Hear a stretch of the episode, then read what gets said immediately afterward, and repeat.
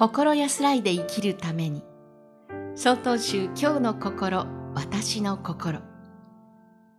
今回は鳥取県梅王寺住職倉滝栄信さんのありがたいというお話です。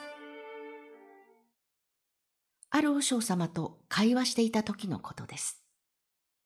その方と話しているとありがたいという言葉が頻繁に出てきました。私は和尚様に聞きました。どうしていつもありがたいとおっしゃるのですか？と。和尚様は、どんなものに対してもありがたいという気持ちを持っていれば、ありがたく感じるようになる。たとえ自分に対する批判でも、ありがたいという気持ちがあれば、ありがたく聞くことができるよ、と答えてくださいました。ありがたいという言葉は、あることが難しい、めったにないという意味で、そこから転じて今の感謝の意味となったようです。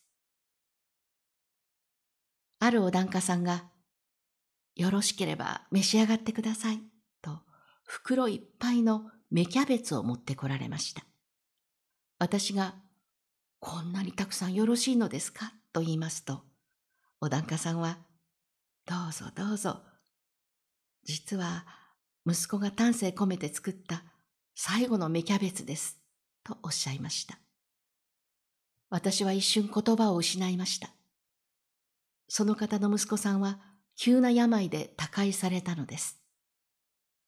貴重なものをいただいたことに胸がいっぱいになりました。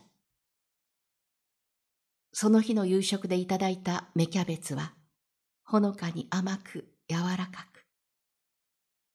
私は息子さんの人柄や思いを想像しながら味わいました。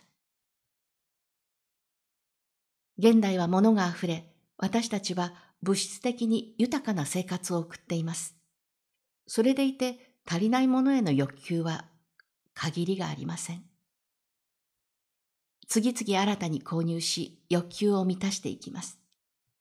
これではありがたいという意識を持つことはできないでしょう。仏教はご縁を大切にする宗教です。ありとあらゆるもの一つ一つが存在するには、多くのご縁や環境、関わりがなければ成り立ちません。見た目は同じでも、それぞれが個性を持ち存在している。つまり一つとして同じものはない。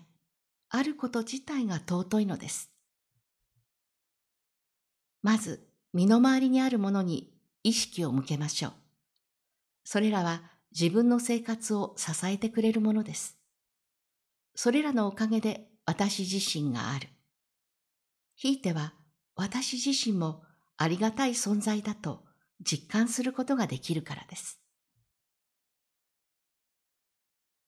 鳥取県梅王寺住職倉滝栄信さんのありがたいでした。続いてお知らせです。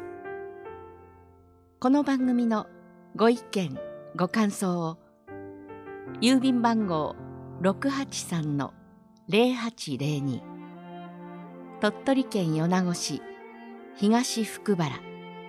1-1-22-402曹洞宗中国管区教化センターまでお便りをお寄せください。もしくは概要欄にありますメールアドレスまでお寄せください。お寄せいただいた方にはこの番組の冊子「今日の心私の心法話集」を差し上げます。次回は山口県長徳寺住職。川谷翔也さんの「ご縁を生かす」というお話ですこの番組は中国管区教化センターがお送りしました。